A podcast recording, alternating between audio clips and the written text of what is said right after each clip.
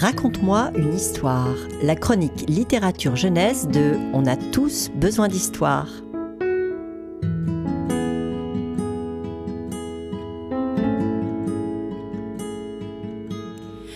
Il est un âge où les enfants se posent des questions sur leur mort, sur leur appartenance à un monde infini, sur cette angoisse existentielle du vide. Pourrions-nous dire du rien? C'est ce qu'aborde cet album Le Roi et Rien d'Olivier Talek, publié chez Pastel. Olivier Talek raconte d'ailleurs que l'écriture de ce livre a pris racine en entendant un enfant demandant à sa grand-mère Mais qu'est-ce qu'il y a après rien?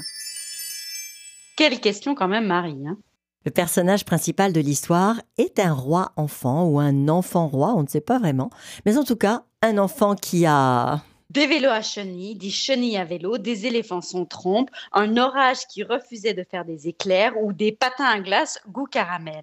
Bref, il avait tout car c'était un grand collectionneur. Il ne lui manquait presque rien, ou plutôt il lui manquait rien. Et ce qui est intéressant, c'est qu'il se met à chercher rien comme s'il cherchait un personnage qui se cacherait quelque part. Et il commence sa quête dans les bibliothèques. Tout en se posant les questions nécessaires, il fait ses expériences. Il cherche rien partout, dans le désert, dans l'espace, et convoque ses sujets pour qu'ils l'aident.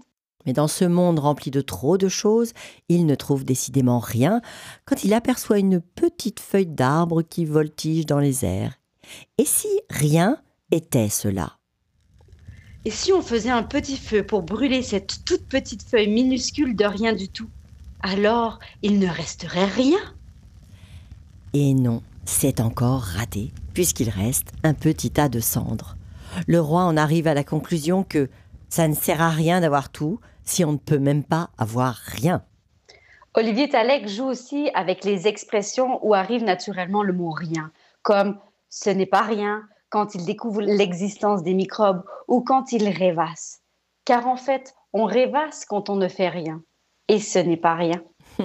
Sur ces mots et ces idées, Olivier Talek allège le propos par des illustrations dynamiques où domine le rouge, rouge comme l'expression de l'obsession du roi. Et l'on reste bien sûr à hauteur d'enfant, que ce soit par l'attitude du personnage ou tout ce qui l'entoure. Mais la grande question reste, va-t-il finir par trouver ce qu'il cherche?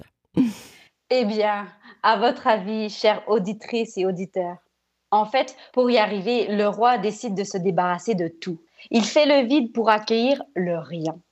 C'est ainsi que se termine l'album, sur une dernière page blanche avec son personnage tout petit et nu face à un grand vide. Si la vie est faite de petits riens, le rien que cherche ce roi semble à la fois vertigineux et très excitant quand on pense que sa vie ne fait que commencer et qu'il pourra la remplir de très belles choses. On le lui souhaite. Partir de rien pour construire sa vie, ça, ce n'est pas rien.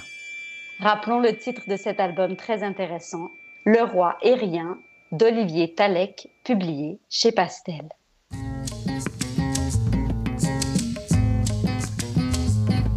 Mieux vaut ne penser à rien que ne pas penser du tout.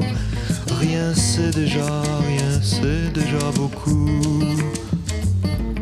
On se souvient de rien, et puisqu'on oublie tout, pour être à vous, faut être à moi un tiers fou.